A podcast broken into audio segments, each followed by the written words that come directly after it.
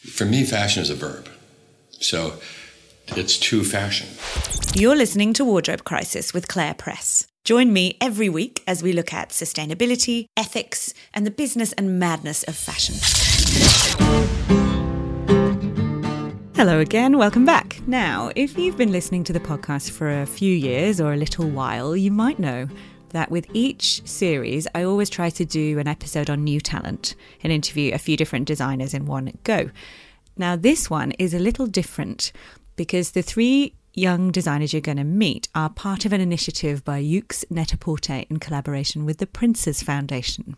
It's called the Modern Artisan and it's the second edition in 2022. And it saw eight fashion designers, graduates from Italy and the UK, work together at Dumfries House in Scotland. Now, Dumfries is so interesting. I've always wanted to go and I got to visit, so you're going to hear all about that. But while they were there, they undertook this crazy intensive training program for several months, learning how to actually do small batch production. And the end result is this 13 piece capsule collection that's all about craftsmanship and sustainability. So they did things like worked with Carbonsink, which is a like an environmental consultancy to map the footprint and minimize the impact of each garment. Some of them use zero waste pattern cutting, and they're obviously paying attention to more sustainable materials. They also used product passports or digital IDs. And we've actually got a show coming up about this in the future and what it means for circularity, but really interesting. Anyway, we'll put all the details in the show notes plus a link to check out the collection in the episode description. It's shoppable now, and 50% of the retail price of these garments will be donated to the Prince's Foundation to support their training programs. What's more, this collection marks the first time that Highgrove Gardens, adjacent to Their Majesties King Charles III and the Queen Consort's private residence, has served as official inspiration for a fashion collection. Who doesn't love a royal connection? So, yes, the crown. But this is really an episode about process. It's about how the clothes we buy get made. What goes into that? And if you can sew, could you do it? Because that's really what this made me think. There's so much more to this than the skills that I think we talk about. I mean, the designers got a real shock when they joined this program because basically they had to i guess they knew before they signed up for it but they had to make every piece of production of the collection themselves and i think you know we're so used to hearing that the lament that fashion students don't learn craft these days. And there's so much emphasis on being the creative director or the big boss designer that we apparently neglect other parts of the process that are just as important. And i think that's what I sort of took away from this the most that the skill required to sew a garment to the standard you would expect it to be at if it's hanging alongside other luxury pieces is kind of really intense. So, this is a lovely episode to listen to if you're studying fashion or if you want to, or if you're teaching it. But I think everyone who sees designer gear, mostly or only when it reaches the store, I think everyone will find this insightful. We're going to start with a conversation with Jacqueline Farrell, who is a former fashion designer herself and the current education director for the Prince's Foundation at Dumfries House. I want to thank Jacqueline and also Rosie Gaunt and the team at Net-a-Porter for bringing me to Dumfries and for being so into the idea of me making this. I know Rosie is a wardrobe crisis listener, so thank you, Rosie. And yeah, it was just, it was really a nice surprise to be invited to go up there and especially it, this wasn't planned, but having talked to Vin and Omi about King Charles for last week's episode, so it just felt like the stars aligned. Anyway, let's start with my chat with Jacqueline Farrell, who in another life, by the way, wrote three books about embroidery. So there you go. Okay, brilliant. Welcome to the Wardrobe Crisis podcast, Jacqueline Farrell. You are Education Director at the Prince's Foundation, and we're going to have a really cool conversation, I think, around this amazing project that's happening with the Yoox Net-a-Porter and the modern artisans. But first of all, do you want to just describe where we are? Do it literally and tell the truth first, and then we'll do it broadly. well, we are at Dumfries House Estate in the uh, lovely East Ayrshire. It's pouring with rain, and we've had to adapt our location to being in one of the lodge bedrooms in our five star guest house. But it's very cosy and really relaxed. It's actually so nice. I stayed here last night and I feel like I'm cushioned in country house comfort. Comfort is definitely the word, earthy and comforting. but also, it is pouring down with rain, which I'm also enjoying. I know it's weird, but I like the weather. It's kind of Scottish weather. It's Scottish. We have a lot of rain, um, and the weather goes with the scenery. Though it uplifts Doesn't you it? from the, It's beautiful. it uplifts you from what you're seeing around. It's so beautiful right now with the colours. It's a really inspiring season. My favourite on the estate and in Scotland. Actually, I will just say we'll share some pictures on the show notes. But it, the gardens are so beautiful here because there are so there's autumnal reds and russets, but there's also all these like Japanese maples, I think they are. But there's bright red plantings. There's been a really um, sort of creative planting scheme em- embedded by Melissa, um, who's our head of gardens, and she's sort of doing a lot more around shrubs and perennials and you know a little bit more of the drama rather than just pretty. So every season it changes but there's some really interesting plants and a lot of the plants that you'll see actually are plants that give back not just for beauty but they're medicinal plants and health based uh, properties as well. I, I couldn't be more enthusiastic actually about being here because I've read so much about the sustainability work that King Charles does, that the Prince's Foundation does, and that's done here at Dumfries. It's and also the textile connection, which is what we're here to talk about. But could you just give us a bit more of a background on what happens here at Dumfries House? So, Dumfries House is on the west coast of Scotland. It's a countryside location. It's, we have a stately home. We have 2,000 acres, and that is a mix of um, sort of manicured gardens, which are beautiful, the Queen Elizabeth Wall Gardens. We have an organic farm. We have an organic education garden, um, and we have lots of areas for the public to just come and enjoy and, and be. So, enjoy your time in nature. Um, within that, we have education programmes. So, and we have 13 different curriculum education programs across the foundation. So while we're on our, in our headquarters today, we're actually based across the UK. We go from the highest point in Scotland. So we have um, premises at the Castle of Mey, with the former home of uh, the Queen Mother, and then we have studios down in London, and then we have recently taken over at Highgrove Estate, and we have an education delivery program there as well around textile crafts and uh, fine furniture. So last week's episode, if you haven't listened to it yet, go back, is with Vin and Omi, where we talked about some of the amazing work that they had done as a result of working with the Prince's Foundation and meeting King Charles when he was Prince Charles, and then all this crazy harvesting of nettles off different estates. It's actually amazing. But what's happening here is a lot more than just a beautiful place where members of the public get to now access this once private stately home, which actually the then Prince Charles bought, I don't know, a few years ago from a, an aristocratic family, right? That he, she died or whatever. They Yeah, it was acquired fif- it. 15 years ago, and the house and contents went up for auction. And Oh, the ha- Chippendale furniture. the that I was Chippendale. this table's not a Chippendale table. I just I'm moved also it. hoping that this isn't a Chippendale table, having just uh, moved it around. But no, the house itself has the Chippendale furniture and it's an incredibly unique uh, collection. And it was all up for auction. Pieces were already in London or on their way to London when it came to Royal Highness's attention at the time. This was going to be lost forever. You know, it would have been sold across the globe. And now it's held intact for the nation at Dumfries House and it's incredible in its craftsmanship. So this is important and obviously of great heritage value, but that's not why we care about this on this podcast. We care about this because of this extraordinary, brilliant work that you're doing with young people, trying to build pathways into the textile sector through education. And obviously, there's other programs here. We talked about the farming and the horticulture. We're not going to chat on that today, but just around the textiles area.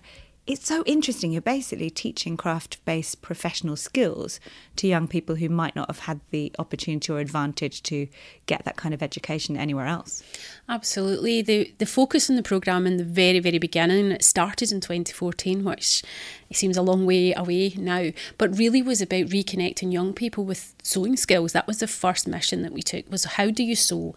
And we were sort of tasked with a single a single sentence is get young people to have a needle and thread in their hand and put on a sew on a button. Really? And you know, that that just seems so basic, but actually really rare. So we started with workshops for secondary pupils of age 11 and 12 and up. And we have um, a beautiful atelier in the main house in the attic where we teach our But the kids groups. coming from where? They come from oh all over Glasgow. We just had uh, 20 German students here, pupils from Germany, um, aged 14 to 18. We've got the whole of the sort of west coast probably uh, can reach us within an hour and a half to up to two hours of a single journey, and they will make that commute because what we have is an incredibly unique offer. So, just contextually, when I was a kid, because I'm old, we did have home ec at school. It tended to be very basic. They taught us a bit of cooking. It was for girls and boys, but it was a very minimal kind of part of the curriculum. I don't recall being taught sewing skills actually, but certainly these things are no longer common in mainstream education. And, and I feel like that is a problem, isn't it? Because we're only teaching academic stuff, which of course is important. But if you want to learn those craft based skills, you're not going to generally be taught them in schools. Yeah, I think you might be, depending where you live, lucky enough to get uh, some really good textile skills across the UK. So we've met amazing home economics teachers who are also passionate about the sewing and the crafting side, and that's, that's part. Good. That's part of the curriculum. Is it? And it is part of the Scottish curriculum that first and second year pupils have to learn to sew. Do they? So they good. do. They, they have to. Maybe. I skipped a generation. I don't Um, know. uh, but not necessarily across the whole of the UK, and it's not always possible for pupils to develop beyond those very, very early stages. And also the direction of travel from uniformed youth groups. It used to be that you could learn to sew at the Brownies or the Guides or the Scouts, and that wasn't seen as a kind of um, strange thing to do. Now that's not part of it. It's all about adventure or digital tech. And I think maybe there's a place for some of those uniform groups to reintroduce those handcraft skills and actually reward and with the badges like what you know what young people can learn and see it as this is a route into a career. It's also great for well-being and mindfulness as well. Absolutely. From the simple act of sewing on a button or learning to be familiar with a needle and thread, there's a whole world of textile appreciation that could come. And I know you're passionate about that. Talk to me about how the programs then move into perhaps more sophisticated bits, areas, yeah. weaving and Yeah, but they certainly don't stay. Um, I mean, that's like an hour of button, buttons and hand sewing. So we, every day they make something. So at any time a pupil comes in, they take away a finished product to industry Oh, really? standard. Yeah. So we call it our takeaways. But if they've made a tote bag and they've never been in front of a sewing machine before and they've done a beautiful piece of applique, they can go home and have a conversation with their, you know, their career influencers and their family. They can speak to teachers, and we've got stories of where pupils who really weren't engaging at school have walked around the whole school with their tote bag going, "Look what I've made." And I think it's just a different way of allowing pupils to shine and have have their moment and get the praise. So sewing is a big part of it. The um, pattern drafting. Um, you know, understanding the component parts of a three dimensional construction and, and fashion is really useful for those that enjoy mathematics. So it's not just a subject for those that are arty, and I do think that's sometimes where the home economics sewing side um, is perceived. It's it's it's like a hobby, but it's actually a career that can offer opportunities for anyone regardless of their skill set. So with the modern artisan, the students engaged in so many processes and roles within that programme. They did start off as designers. That was the shortest period in the whole programme, their design moment. And I think sometimes people think that's the only role in fashion is to be the designer. Absolutely. Absolutely. And we were talking about that this before, right? I know that you've experienced this. I've also heard from many, many students on prestigious fashion courses that design is the only route or the most obvious route and that to find another kind of career path they have to do the legwork. It's difficult. It's like the prestige is all attached to the hierarchical idea of the designers on the top. So if you're going to succeed you've got to be the boss and the boss is the design boss that's rubbish. There are so many different, really amazing creative pathways in this industry, and we just don't talk about them enough.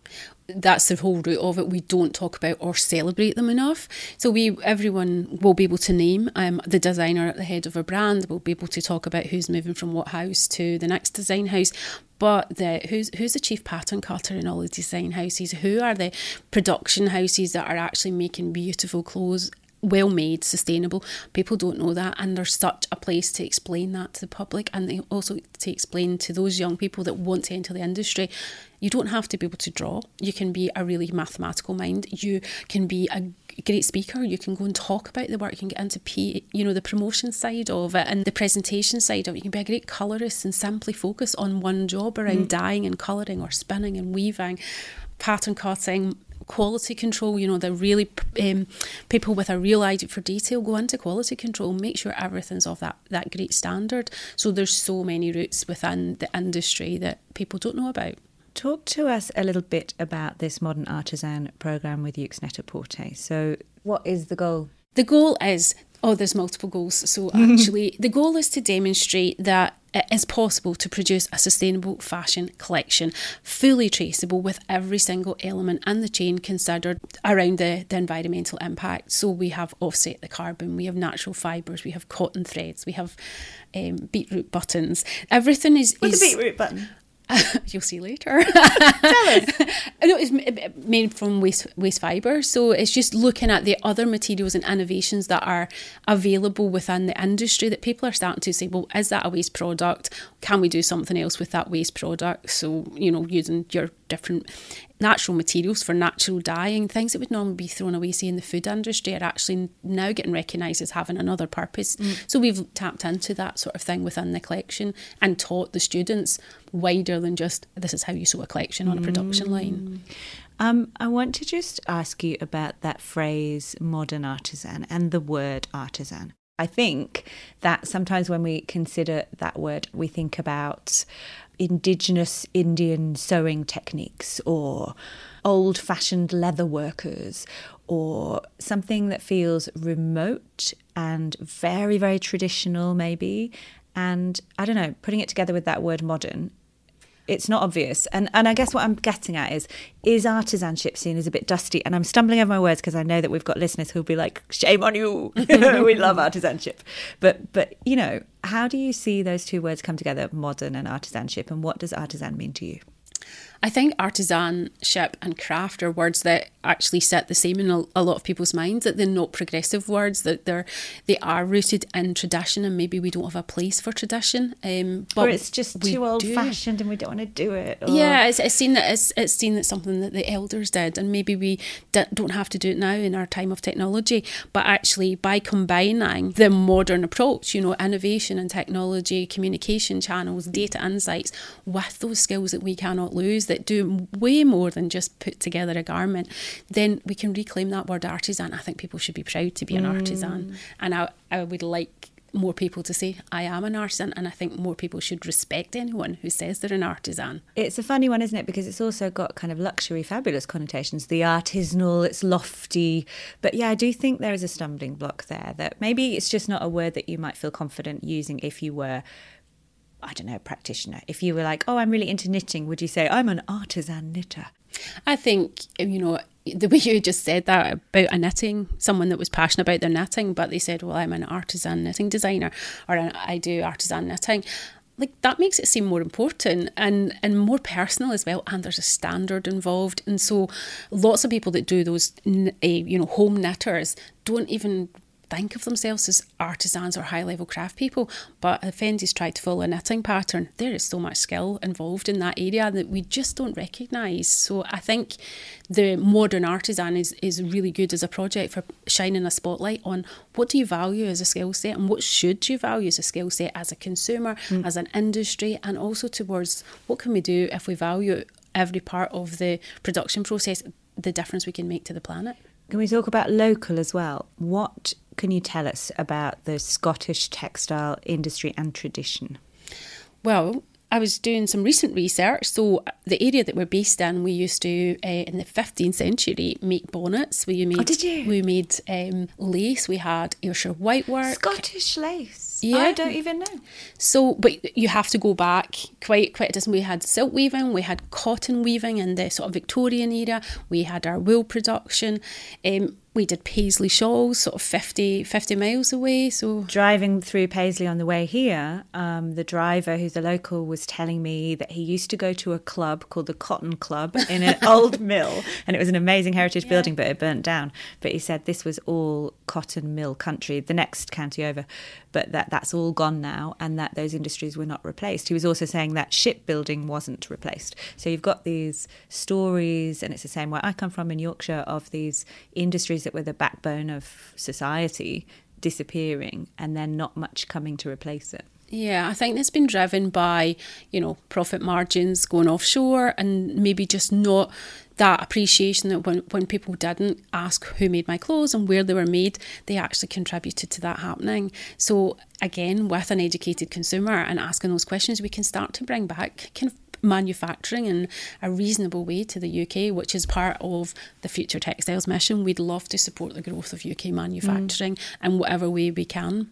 The Building Crafts programme focuses on the environment related skills to preserve buildings that were built before 1919, six million of them in the UK. We don't want to lose those beautiful heritage buildings, but how what you do need to know is to use the right plaster, to use the right uh, conservation techniques, to know about the sort of wood and the joints, etc., that have to be utilised when you're uh, preserving buildings like that, or working into sort of more of a, a, kind of green conservation and construction industry. How can we actually look at the materials we're using there? So, craft skills for the foundation covers a whole range of, of skills, fine furniture making at Highgrove, for instance, like that that's a real high level craft. It's funny, I just smiled at you. I know you can't see me on an audio, but when we hear these things, it makes us feel connected. Like, just hearing you say that about fine furniture skills, I was like, oh, how delightful. Like, we want to be able to connect with these hand skills that make us feel like we're part of a history, a heritage, a community, but also the future, like you say. I think it's really important, this stuff. It's like, I think it's, I know it sounds very esoteric, but it's like the unlock to why we're so disconnected. When you were saying we've stopped asking who made our clothes or trying to find out where they came from, if you go into a shop and buy a fast fashion item and you have no idea where it came from, you don't know anything about textiles, you suspect it's polyester, but actually no one's taught you how to feel for that with your hands or understand how material breathes or works. That's why we're stuffed.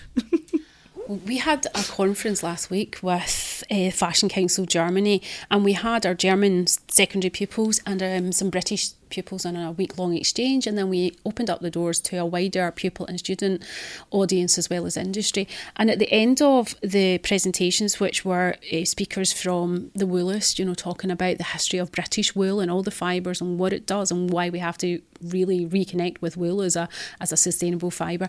Businesses that have diversified to survive in the fashion industry, different processes that people are adapting to become sustainable. At the end of the session, we asked the pupils to pledge a change, and the pledges are incredible. You know, within three hours, they were looking at, at, at changing a consumer behaviour. They were going to be campaigning more publicly with brands that they felt weren't transparent.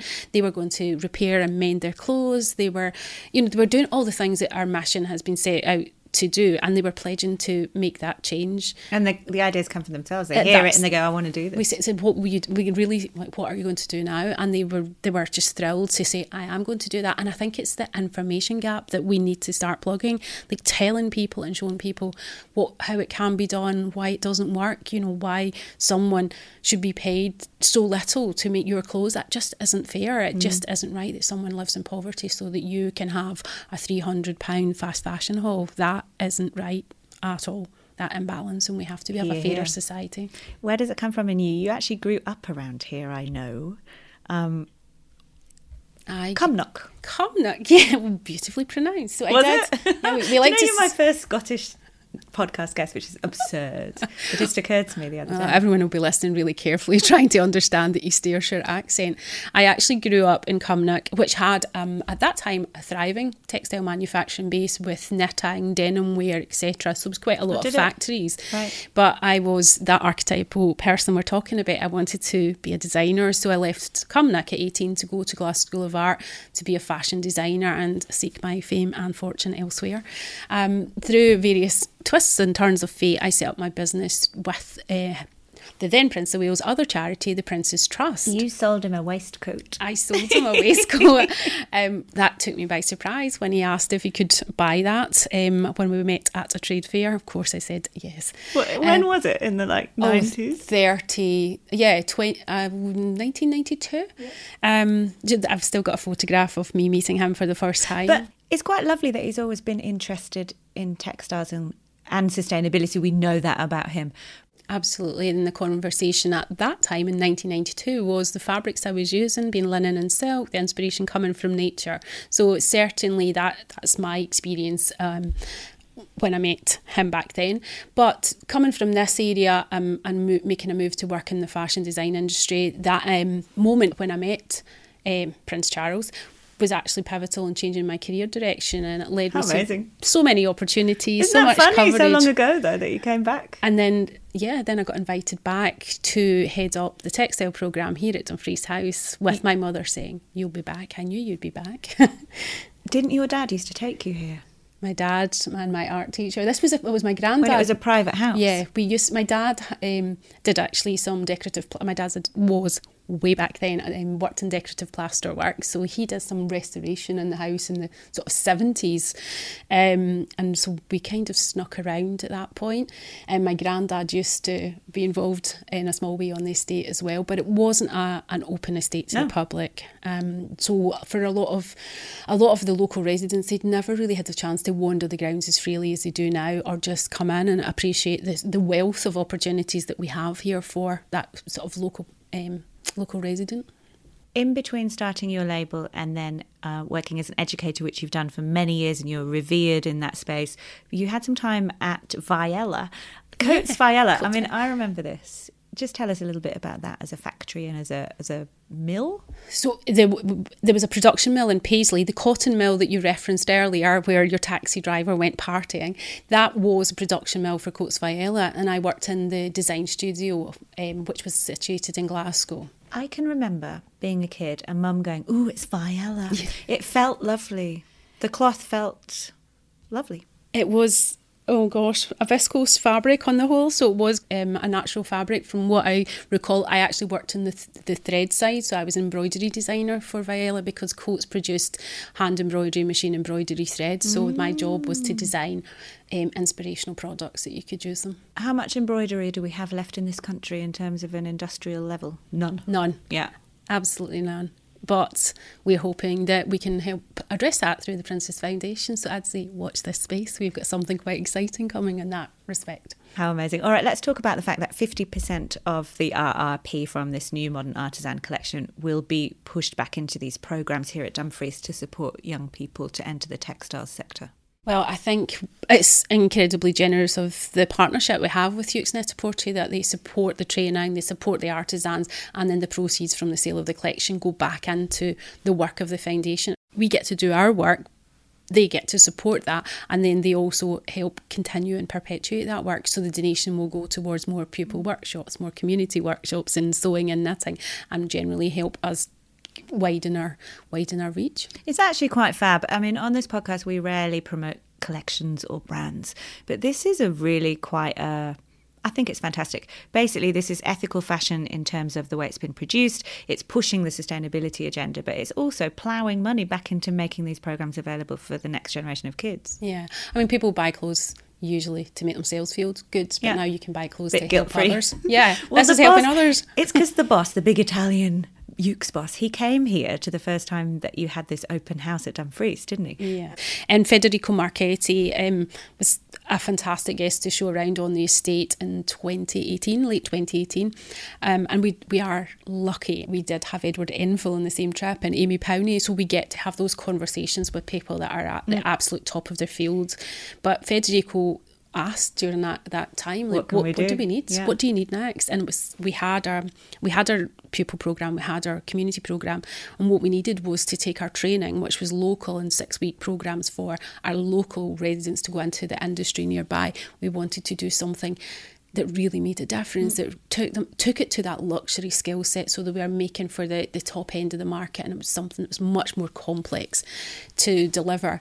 And he said oh so we told him. And then I think literally two weeks later a proposal came in the modern artisan. We're like oh my god somebody listened. So yeah it's been great. And the whole team at Net-a-Porter are excellent to work with. We've got great relationships with them. We work with Rosie Gaunt in particular, who's the manager of the programme for their side. But it's just been it's just proper conversations and the right way to work with industry. You've also got uh, been able to tap into some of these designer mentors. You mentioned Amy Powney from Mother of Pearl. She was on this podcast in episode, I want to say 70, but maybe around that time. Um, also, Tiziano Guardini, he's been on this podcast too.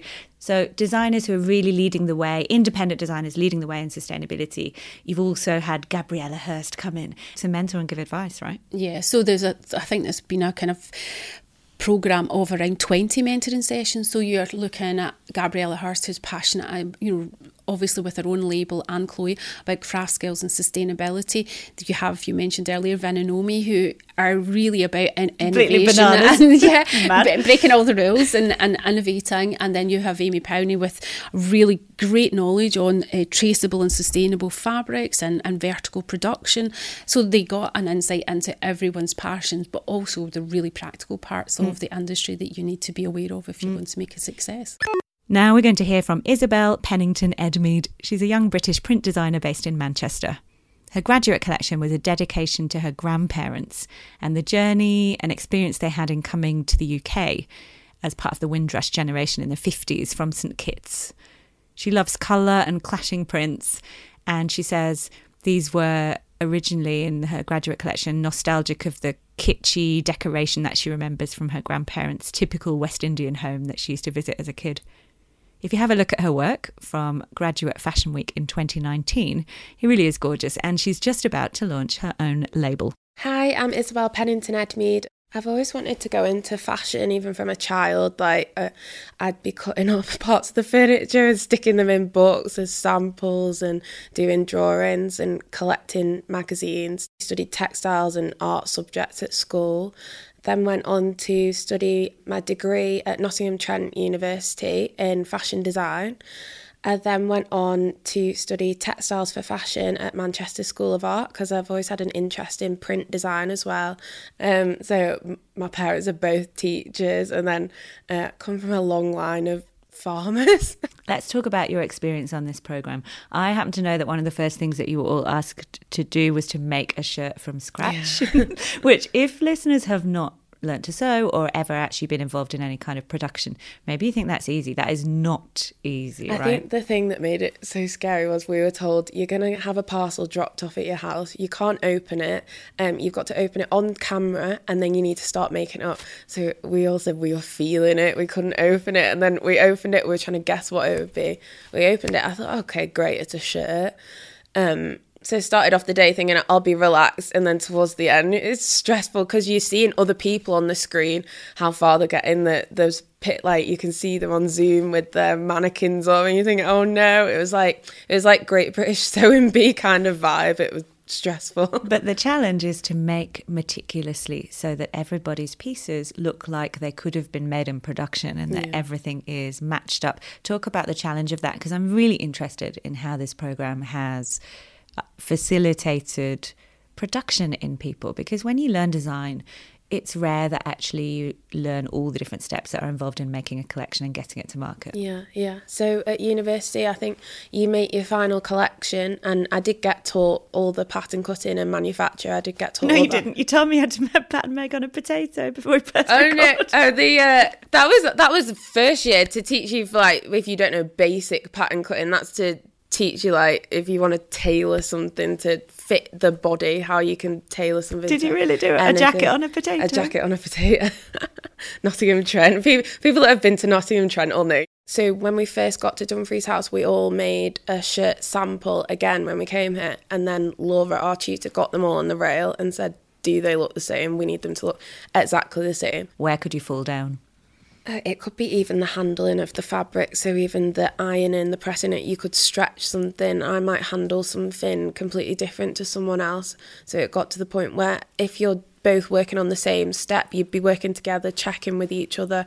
Have you done that? Okay, where did you stop stitching? It, to every millimeter. the silk evening dress, which is um, inspired by the Highgrove rose, which was one of the main plants at Highgrove. The colour, yeah, the colour, really beautiful red. Yeah, we actually we picked the colour from the petals and we got the Pantones to match, and also it's got the um, the curved seam detail on the front, which was inspired by the topiary that we saw in the gardens, and this is a running theme throughout the collection, which it looks um, it looks quite chic and simple. It's very difficult to do a curved seam, so I think that is craftsmanship in itself. Fast forward, and you're now seeing the pieces that you co designed, because you actually did it collaboratively in this collection Yeah. for sale on the site. How do you feel? Oh, amazing. It's so weird. We were looking at it before on the, and we were saying, oh, it's next to a Gucci piece and it's next to all these expensive pieces. It just feels surreal. It's funny that you say it's next to all these expensive pieces because actually I've seen the workmanship and the level of, well, the textiles that you've used, the quality of the fabric, and the quality of the make. You are producing a luxury garment, but I can see that you feel like nervous around it. I think it's I think it's just from coming straight out of university. You just it just feels a dream because a lot of graduates you're struggling to find a job. I know I had moments where I was thinking I'm just gonna have to take a job in a supermarket to get me by. So like seeing your stuff on Net-a-Porter is just even even though you know how like how luxury it is and that it's worth that, it just still feels like a dream to know that your stuff that you've had your hands on is on there. I've got to say, I was really impressed seeing the pieces being modelled last night here at this event at Dumfries House. They looked extremely coherent and beautiful. It's interesting that you designed them in collaboration, and part of the challenge was to work together on a collection that didn't just have your individual stamp on it, right? Talk to me Yeah. about how that worked. I think so. Basically, at the start, we were working between Milan and London, and it was over Zoom, which was a bit difficult at times. But we did have meet up points where we went to Milan, they came to London, which was great.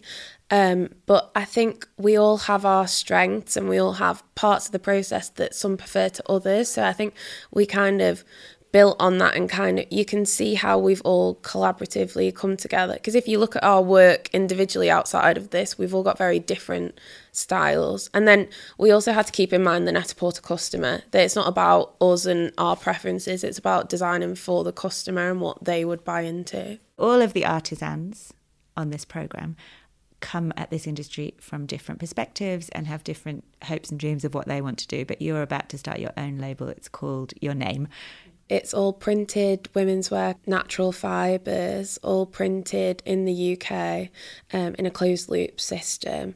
So, all sourced and able to be traced. And I'm hoping to be able to let all the customers know where things come from. I think it's, you're not able to say that something's completely sustainable, but what I want to promote it as is a brand where people know everything about the garment, who's made it, where things have come from. So, it, it's uh, transparent. At Dumfries House, they have the kitchen garden, and we actually did a dyeing workshop. Um, so nice. yeah, with the from the produce from the gardens. Um, so flowers, so we did flower pounding and um, trying out different vegetable dyes. I'm actually trying at the moment to grow my own produce so I can use natural dyes in my collection. So I'm starting a veg patch outside my studio. I mean, I'm not very green fingered, but I am going to try, and hopefully, I'll be able to use those dyes in my collection. So, I think that would be a selling point. People might be interested in knowing where the produce has come from that's then gone into the dyes because you can get some really vibrant colours from it, which is obviously what, well, when you look at my things, it's what I'm interested in colour. when you walk away from this experience, which was how many months? 10 months, yeah. What do you think you will take from it as a designer and in terms of moving your own career forwards? I've learned so much, like sustainability wise, it's taught me how to design more sustainably, things to look for, like in compositions, um, in like how to design more classic pieces that people will keep. But also, it's taught me a lot about the manufacture side. It's really helped me to perfect my skills. Laura and Alison have been the best tutors in teaching us all the traditional skills that are kind of lost. And sometimes at university you do have to go on YouTube and think how do I do that? Whilst Laura and Alison literally taught us a way to do everything. It as soon as we got there they said right we're not gonna we're not gonna patronize you but this is how you need to be doing your machine. This is how you need to be stitching. Even though they knew we could sew they wanted to show us in a factory this is how you do it and this is the speed you're going. Before i started this i was probably going a slow probably yeah a very slow speed. And then in there laura had our machines turned up to about 4000 so it's sewing very fast. Has it given you new respect for the making of clothes? I mean i'm always thinking about this that we can be quite disconnected from making uh, whether or not you're working in design or you're the consumer, it's not always that easy to see how process works and how things are made. Yeah, I mean, I think I've always had respect for it because I could sew, but I think that's something I care about the most, probably the ethics of it. I just hate seeing some complex pieces and then seeing how cheap they are and knowing that someone will have worked as hard. I know how hard the day can be if you're working on it all day and then to think they're not getting paid a fair wage is just, I think it's heartbreaking. So I think, yeah, that's what I probably care the most about. This is Emma Atherton. She's a women's wear designer, also from the Northwest, and her brand, Erosa, is designed not just to be size inclusive, but because she uses a lot of shirring, the pieces have also they're adaptable. That she says they've got the the ability to adapt across five different dress sizes and they're amazing. I really loved them. She was wearing them when I met her, and I kept thinking, "What's that?" her MA project. Um, I'd actually like to wear it. Her MA project was titled all bodies and it questioned fashion's obsession with skinny and also asked like what's broken about the system that not only obsesses with skinniness but then plays on our insecurities around this to sell us more stuff and she wrote we use promotional taglines and hashtags like love yourself, body positivity, and inclusivity. But as an industry, do we really believe it ourselves? She asked. Or is this just another way to jump on the latest relevant bandwagon? So interesting.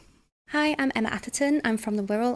So Erosa had already come about on uh, during my masters, which is what I'd done um, before the modern artisan. I kind of came from that and straight onto the modern artisan. Um, it's this idea of size inclusivity, and I kind of highlighted and felt that there was an issue within the way that fashion in general approaches the sizing system and how you go into you might be one size in one brand and one size in a different brand or you carry weight in a slightly different way you're a different body shape. So that's where erosa started and the sizing system started. But that was it. It was just a starting point and it was just a name and a, a brand logo and that was about it. Um, so coming onto the project i kind of wanted to add sustainability into this anyway which is the reason why i joined the modern artisan program um, because somebody pointed out to me hey this is actually a really sustainable way of dressing. If you're wanting to make clothes that adapts to body size and has the ability to adapt to five dress sizes, that can actually last you longer in your lifetime as your body changes. Mm. So I kind of already came in with that mentality of wanting to learn about sustainability and how to do this properly. I didn't want to just say, hey, I'm being sustainable without fully understanding where I was coming from or why I was choosing those things. So, what the Modern Artisan project has done for me is I'm able to choose my fabrics much more carefully. And I've even included some things like zero waste pattern cutting within some of the trousers pieces.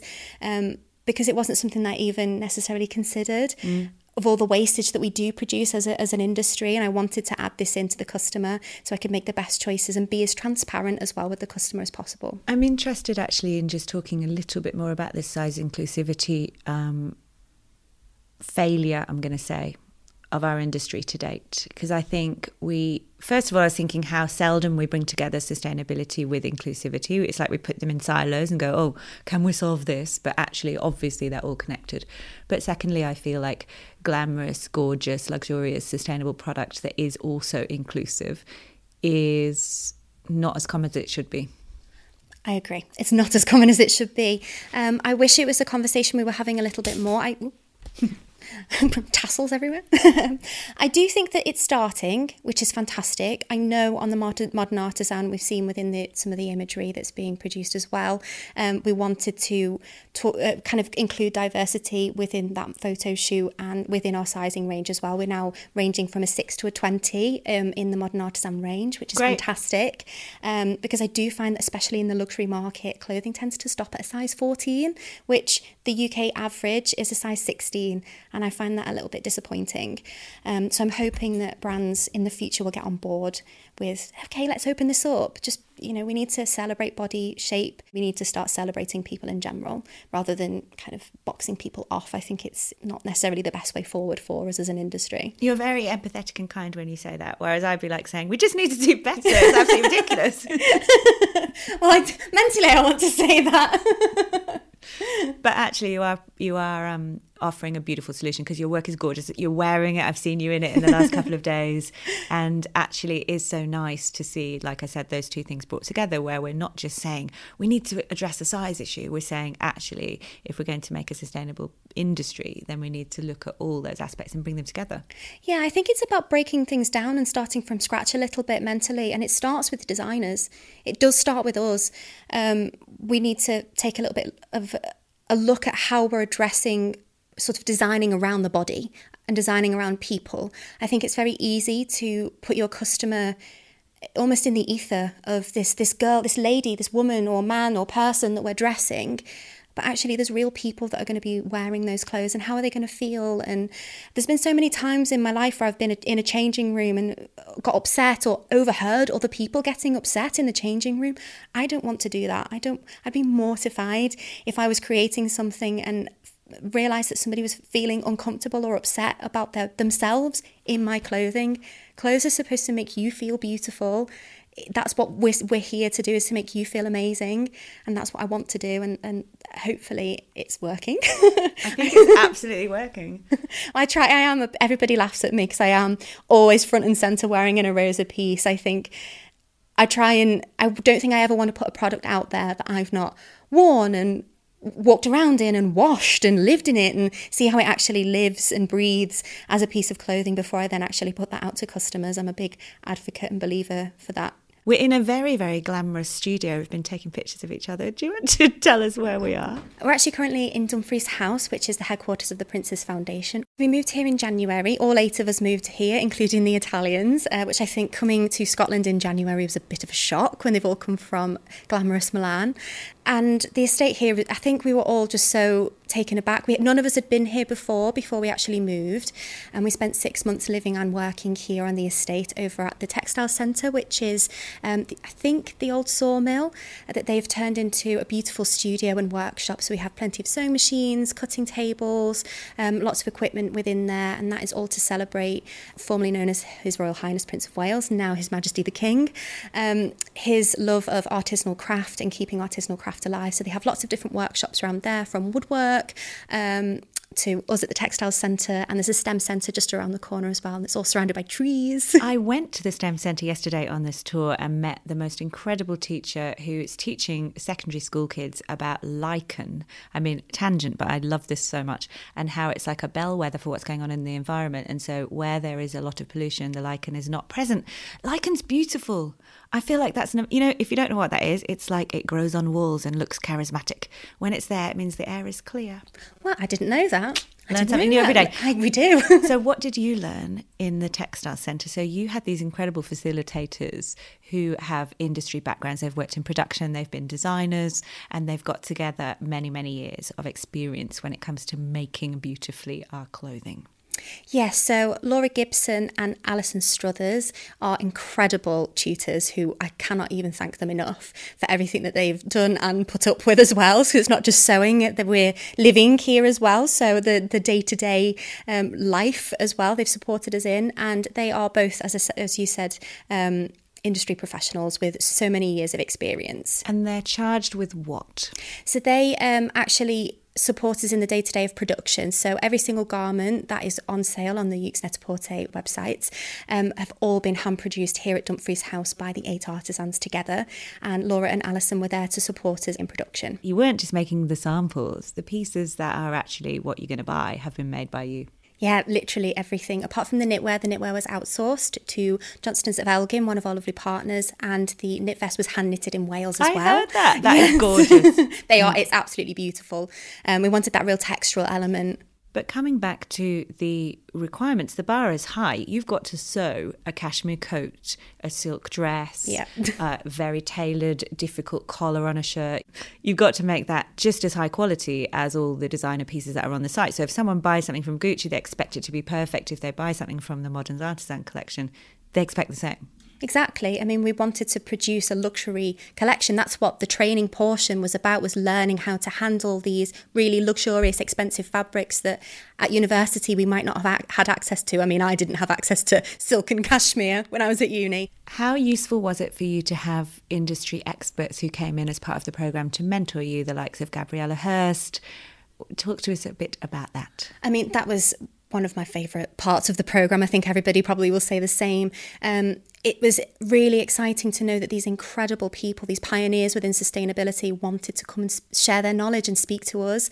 Um, so we've learned so much and some of the things that we learned through our mentorship sessions actually became a part of the uh, the design process too so zero waste pattern cutting and then also going forward with our own work after the the modern artisan project I mean, I've learned so much. I mean, Bav Taylor with some of the the kind of her general holistic ethos is something that I'm trying to include in my everyday life, not just my, not just my uh, my brand. Um, so it's been helpful overall, and everybody's been so lovely and so gracious. And to know those people are also just a, a, an Instagram message as, away for us as well. Okay, so part of the way that this collection has been produced is in alignment with the Infinity product guide, which is basically Net-a-Porter's circularity strategy. And I love that you're working with these digital IDs, these product passports, which have been created by Natasha Franck, who is the founder of EON. But it's a collaborative thing. So essentially, we're trying to get the industry to figure out ways to track assets through the system. So imagine you make something and then you pass it on to the next owner, you lose eyes on it. Nobody knows. Maybe you can read the tag that says made here, but beyond like fabric content, until this point, we've never really known the story behind how things are made and also where they go after their first, second, third life. This could solve it. You're actually some of the first designers to use this in a collection, this idea of the digital ID or product passport. Tell us a bit about that. Well, first of all, I think it's really exciting and, and kind of a big privilege to be a part of this sort of I don't want to say pioneer because I feel a bit it feels a bit too grand but yeah it's really exciting to be a part of this new technology because I do believe it is a huge thing for a future of our industry. Because when you scan the QR code on the label, um, it takes you through the entire story of the Modern Artisan project, um, the carbon sink and the carbon neutral aspect of the, the entire collection. Um, and we wanted to really bring the customer along that experience of how it's been made. I know that there's a big trend at the moment on Instagram of, I made your clothes. We wanted to do that. We wanted to show, hey, we're the faces behind what you've actually done. We've made these things by hand. This is not just about the fabric content, but if we've got story behind the fabric as well. This is with everything has been chosen for a reason within the collection, and to really, really highlight and showcase that the digital ID is such a great tool. Um, and as you said, to keep track of, of the garment's life as well is is going to be really interesting. Last but not least is Emily Day who's just started her own brand called Dey Studios, and that is D E Y. It's a small business based in Middlesbrough, and it's all made to order women's wear. Now, Emily would like people to recognise the challenges facing young design graduates, and particularly those outside of the fashion capitals. She was determined to start her business in Teesside, where she's from, and says being part of a programme that allowed her to rent studio space at the university really helped her. But I think this is an under discussed issue that there's just not enough support out there for young creatives who want to go out on their own and are not privileged by, you know, useful connections or we always talk about it's who you know. Although I've got to say, now Emily Day can say she knows the king, which is pretty good place to have ended up having started out knowing no one. But seriously, I think you'll find Emily very relatable. And I think she's absolutely right that, okay, not everyone's going to be lucky enough to get into a program like this modern artisan one. But we do need, as an industry, to put more infrastructure in place to support young people who've got big ideas but don't necessarily have big networks or big budgets. Okay, let's hear from Emily. Hi, I'm Emily Day. I'm in the process of setting up my own business, um, Dey Studios, and it's all about obviously sustainable collection. It's all based on a pre-order basis, so that there's no wastage. I'm hand making everything, um, and using materials that are mainly dead stock. So it means that a lot of the garments are quite limited editions, obviously more, which I think is more exciting because it's kind of more one of a kind as well. Uh, so I'm from Middlesbrough and I studied fashion design at Teesside University, so repping the Northeast. the ethical impact of the fashion industry. I think, to be honest, it's quite scary actually. It's such a big problem. I think that it should be taught from a younger age. Um, and just, I think the idea of fast fashion, it's so dangerous, really. I think it's I think I think it's crazy that it's it's got to this point and nobody's really doing anything about it. when I left uni, I did a graduate program with the university. It was like a three month thing, and it was an exhibition at MIMA, which is like the local art institute. Um, and I was part of the Chemical City exhibition, um, and I curated a lot of the sustainable fabrics um, that are sort of alternatives to different things that we use today. Um, so before coming on the program, I did have quite a lot of knowledge in that side of things. Um, but I've learnt so much more through the programme. Can you just tell us a little bit about what happened here yesterday? Yes, yeah, so we were in the tapestry room in Dumfries House, um, all excited but very nervous for um, everything. There was actually a piper. There yeah. was an amazing tartan-clad Scottish bagpipe player who kind of came in all the your... events. He appears all the time. It's quite amazing. very Scottish. um, and yeah, so he led all the models through, um, wearing everything that we've spent the last ten months making which was quite a surreal experience to have people there looking at, especially because we've handmade everything. So we've literally touched every single piece, which is quite crazy when you think about it, because I don't think that really happens anywhere these days. did you meet King Charles? I did. Did you? Yeah, we met him twice, but he was Prince of Wales at the time. He was really lovely as well. We were all like so nervous to meet, especially the first time, panicking, and then he just kind of wandered out and and came and looked at all of our stuff. He was lovely. It was really cool. Actually, his support for sustainability in general, but also for the textile sector and for young people is tremendous stuff. Yeah, I think I always knew he had the background of, of and what he's done, but being in this, I didn't realise how much he's actually done for it and how much people now, it's kind of more of a new thing that people are interested in sustainability, but he's been doing it from the start. what is your biggest takeaway then from being on this programme? At the end of the day, no matter what you make, if you're making a collection, it's going to have an impact in some way. I think it's just about making the right choices to reduce the amount of impact that it's having. I'd not even thought about trims, etc., before this programme, but with within this um, collection, we've used like all cotton threads. Um, we've used like beetroot buttons, stuff like that, so that at the end of the, uh, the garment's life cycle, it can be as biodegradable as possible.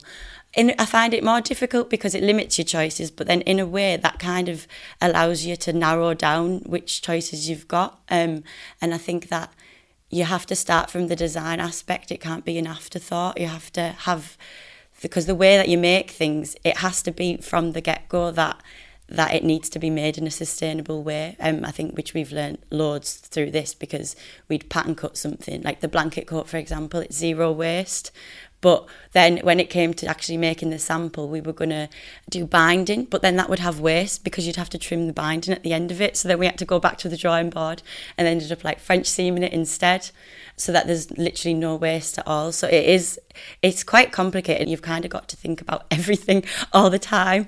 Um, which is difficult, but it makes it more exciting. I'm glad you say it makes it more exciting because I think we're actually putting a lot more pressure on designers to do more, shall we say. Traditionally, a designer had to think about functionality and aesthetics and then stop. I think they still are. They imagine the garment on a runway and then they forget about it. Yeah. Not because they're terrible people who don't care, but because the education system hasn't asked them to consider the next part. Yeah like I say, it needs to be taught from a, from a young age. It's a catch twenty two because it's at the moment it's a USP that you say that you're sustainable, that you say that you've got all these things, but really we don't want it to be a unique selling point. It needs to kind of be the norm, um, which might put me out of business in years to come. But but um, what does it mean to you to have Net-a-Porter getting behind a program like this that gives opportunities to young designers. I remember seeing the advert for the programme and I was applying for it. And at the time, I'd been applying for so many things and not hearing back from places. And because it's hard to get into the industry. Um, especially in I find in, in the north, specifically northeast, because there's not many places that have like great opportunities. I remember seeing the video for it, and I was thinking, oh, I need to get on that. Like that just looks like because it's not just you making it or design uh, or not just designing it. It's like both, and it, just to have that end to end process. I think it's a one of a kind opportunity, and I think. I feel very, very lucky to be on it. I'm very proud to be a part of it. I think if they can carry on doing things like this, then it will change the industry for the better. I'm interested to know on what you think how you think the industry could change. You're at the cusp of change. You're the next generation who's going to take this forward. What's the biggest takeaway you've had from this, and what do you think the industry should take from it? I think that to be sustainable, to be ethical, you have to think of everything at once. And it's a big job and it's a big task to take on, but it's worth it and it's kind of has to be that way. There's so many different aspects and there's so many ways to be sustainable. I think that it's not just sort of one way, like it's, it's not just the fabrics or it's it's not just the design. It's it's it has to be everything. It has to be all the ethics behind it, like who's making your clothes, are they getting fair? Um, where your material comes from. Are you importing all this material when you could be sourcing it locally? There's so many places in the UK that have, well, I've noticed, like, learnt that through this process, especially in Scotland, like all the mills and stuff. That there's there's a, some amazing places to get fabrics, and I think sometimes it you don't think of going local. Which is silly because it's easier to go local because you could just go literally to the mill. And yeah, and, and sort of are you adding things to your designs that don't necessarily need to be there? It's just you're choosing it just because. I think it's it's having no, it's there for a reason. There has to be a reason why you're doing these things because if you're just doing it for the sake of doing it, then just don't bother. Yeah.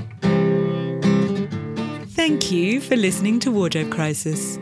You can find the show notes for each episode and read our magazine over on our website, www.thewardrobecrisis.com.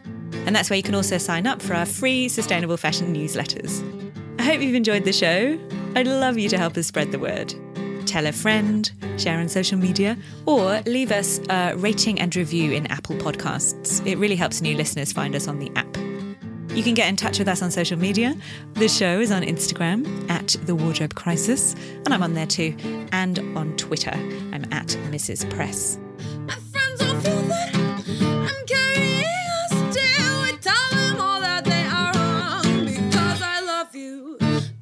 because I love you, because I love you, because I love you, because I love you.